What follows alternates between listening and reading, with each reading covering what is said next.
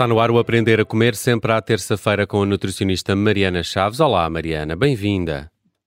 Olá, Nelson. Olá, Judite. Olá, Bruno. Olá, Olá Mariana. Mariana. Estamos a precisar muito de ti, até porque engordamos bastantes quilos durante estas férias, mas não vamos falar sobre isso. Também digo, fala por ti. O Bruno está ótimo e a Judite. Eu é que, enfim. Uh, mas, parece, uh, parece. mas vamos, vamos uh, falar do regresso às aulas e tens aqui várias dicas de nutrição para o regresso dos mais pequenos às aulas. Por onde é que queres começar?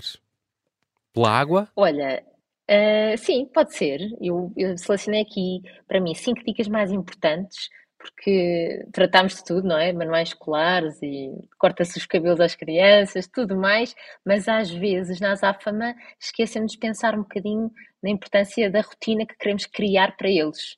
Um, e, e, a água aqui é fundamental, porque uh, nas alturas de calor é normal as crianças pedem água, umas mais que outras, nós também sabemos uhum. disso, mas depois, para a rotina das aulas, é importante uh, termos a noção de que se eles estiverem desidratados, vai haver falhas de concentração, podem ficar mais irritados, ficam com certeza mais cansados e, portanto, temos que ter a certeza de que têm tudo a dispor e também que os alertamos, obviamente, para a necessidade de beber água.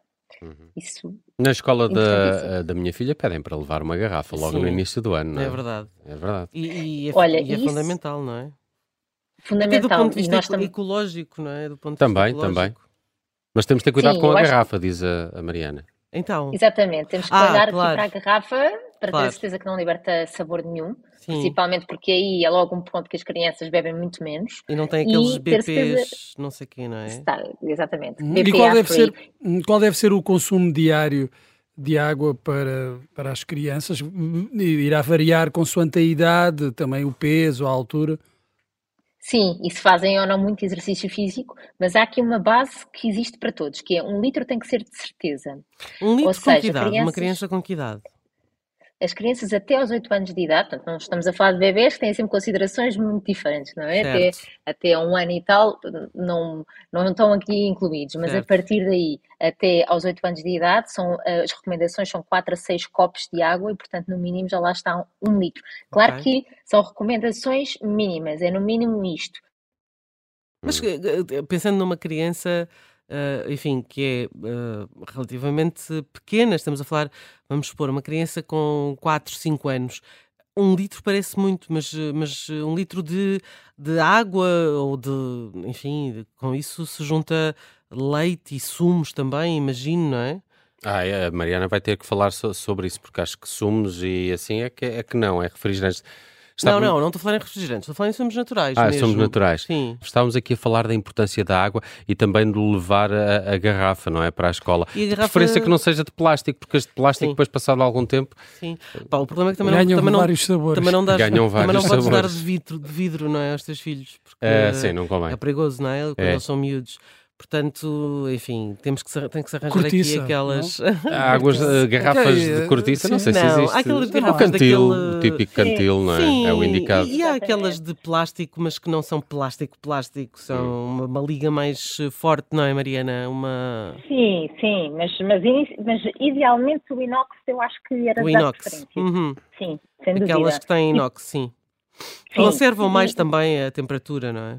Estávamos, Exatamente. Estamos aqui a falar da, da, questão do 1 um litro, no mínimo, sempre, 1 um litro, uh, até aos 8 anos, uh, e, e, depois do, dos 8 anos, uh, se calhar um, um bocadinho mais. Mas tu tinhas aqui um método infalível para, para verificar também se eles estão a consumir a água que é suposto.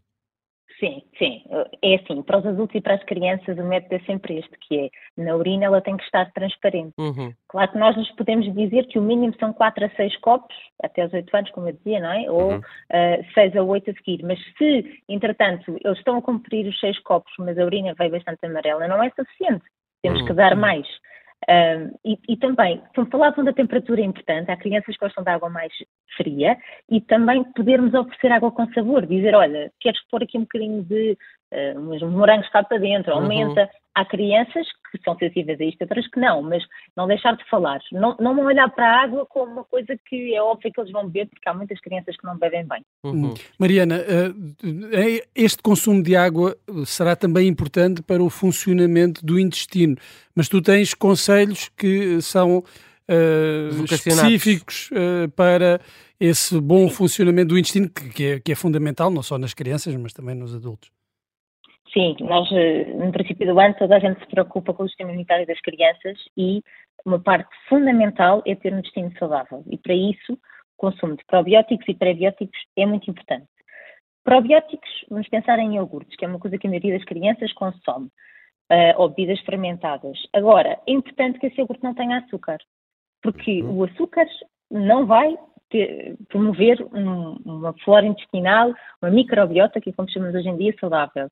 Ao, ao, passo que o iogurte vai. Portanto, um anula o outro. Nós queremos um iogurte sem açúcar. O que é que isto quer dizer? mais do que olharmos se é um iogurte de aroma ou se é um iogurte de pedaços, nós devemos ir à tabela nutricional em 100 gramas e ver hidratos de carbono dos quais açúcares.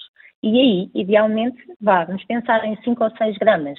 Não vamos pensar em 12. Uh, eh, um iogurte de aroma clássico, uh, marcas brancas ou marcas convencionais, muitas vezes tem mais de 10 gramas de açúcar, porque tem na constituição açúcar. Uhum. Uh, açúcar portanto, adicionado, aqui, não é? É, é açúcar adicionado, exatamente. Uhum. Por isso, o iogurte natural, ou muitas vezes os meus acham graça, quando têm estas idades, 4, 5, 6, 7 anos, de uh, ajudar em casa. Portanto, agarrar no iogurte natural, os pacotes maiores que são claramente mais amigos do ambiente e adicionar fruta. Uhum. Deixamos à noite isto no frigorífico, de manhã é, é pôr na lancheira, é igual, quer dizer, são segundos, é só mais a, a preparação mental e, e, e o hábito. claro que é criar aqui uma rotina, sim, fundamental. Uhum. Mas aqui para o intestino, para além do iogurte, há aqui duas coisas que eu quero chamar a atenção. Por exemplo, há outro probiótico que é o miso, sopa miso ou caldo miso, que nós comemos no japonês. Uhum. Hoje em dia há tantas crianças a experimentarem sushi, mas não lhes dão a experimentar a sopa miso uh, e se tirarem uh, o que está lá a boiar, que muitas vezes é o que as crianças dizem que não querem, experimentem dar. É um probiótico ótimo para o intestino. E é tão fácil de fazer uh, em casa também? Super fácil, super. Depois também temos O truque é não ferver, convém não, lembro, não esquecer, não é? Ah, é? Nunca fiz em casa. A água não pode ferver. Se a água ferver, estás a destruir, digamos, os bichinhos okay. vivos que estão no miso. Uhum. Portanto, a água tem que estar quente, mas não ferver. E fazer em casa é super fácil. Tu podes comprar a pasta e é só meter na água. Sim, tenho que fazer isso porque um, a minha filha adora miso. Uh, e não tira nada da, da, sopa. As algas, os tofus, vai tudo. Ótimo, ótimo. Ela adora aquilo. É, não, não sabia que tinha este, esta característica probiótica. Olha, Sim, para o intestino saudável, fantástico. E aqui uma terceira dica é começar a habituar as crianças ao sabor avinagrado, uhum. que nós portugueses até usamos muito, porque o vinagre de cidra funciona como um prebiótico. Um, e onde é que nós usamos, onde é que isto faz mais sentido? Nos famosos pickles, não é? Portanto, pôr os vegetais uh, a cozinharem dentro do vinagre mas uh, só pôr um bocadinho de vinagre na salada ou nos legumes, começar a habituá-los a este sabor mais avinagrado, vai ser benéfico para o intestino deles. Portanto, também é uma rotina que podemos pensar em começar a experimentar. E depois não esquecer da fibra, não é? Isso é fundamental. Uhum.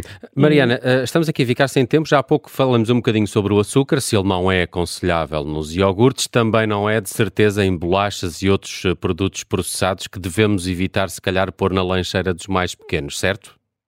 Sim, não cair na tentação de pôr pacotes de bolachas. Exato. É, então, o que, é que, o, o que, é que, pomos? Uh, tu tinhas aqui uma ideia uh, espetacular que era congelar em unidoses bolos saudáveis que se podem fazer em casa e que se calhar não têm uh, os açúcares que, que, as bolachas e os outros produtos processados têm. Sim, exatamente por aí. Ou seja, bolo de banana, bolo de laranja, feito com uma farinha, por exemplo, de aveia, que já vamos pôr a fibra do intestino eu falava há pouco que o intestino saudável boa, vamos tentar adoçar com esta fruta. Claro que muitos vão dizer, ah, ele não vai comer porque está habituado ao bolo de laranja clássico português. Então, o meu conselho é, façam com um terço da quantidade do açúcar que está lá na receita. E depois, cortem em quadrados que sejam unidosos. E com papel vegetal à volta, isso vai para o congelador e fica pronto para usarem durante um mês ou dois. Se fizermos estes dois, portanto, por exemplo, eu costumo fazer isto, de banana e o de laranja, uh, e no de laranja ponho um bocadinho de coco, e assim vamos alternando. Também outra solução para prepararmos para este regresso às aulas é fazer já sanduíches, por exemplo, pão de centeio com um bocadinho mais de fibra ou pão de sementes com uma fatia de queijo, já cortado e congelamos também com papel vegetal. Isto fica ótimo. De manhã tira-se, ele vai descongelando devagar até ao lanche e fica pronto a comer. Hum. E a importância do ômega 3, também muito importante agora, porque é, é, uma, é uma fonte de, de, de energia muito grande para os mais novos. Pronto, esta era a minha quarta dica, é que o ômega 3 é essencial para a saúde do cérebro e para a concentração. Mas e, portanto, aí estás a falar em suplementação. Mas eu queria dizer é ah. para reforçar o consumo de peixe agora ah, nesta altura. Ok, ok. Ah, okay. Porque, cavala, uh, não é? A tua cavala exatamente. e a tua sardinha. Conservas, no e salmão, sim. E também pensarmos que podemos fazer um patê, não é? Com isto, muitas vezes os miúdos gostam de patê de atum, patê de sardinha. Não podemos fazer uma maionese em casa com azeite.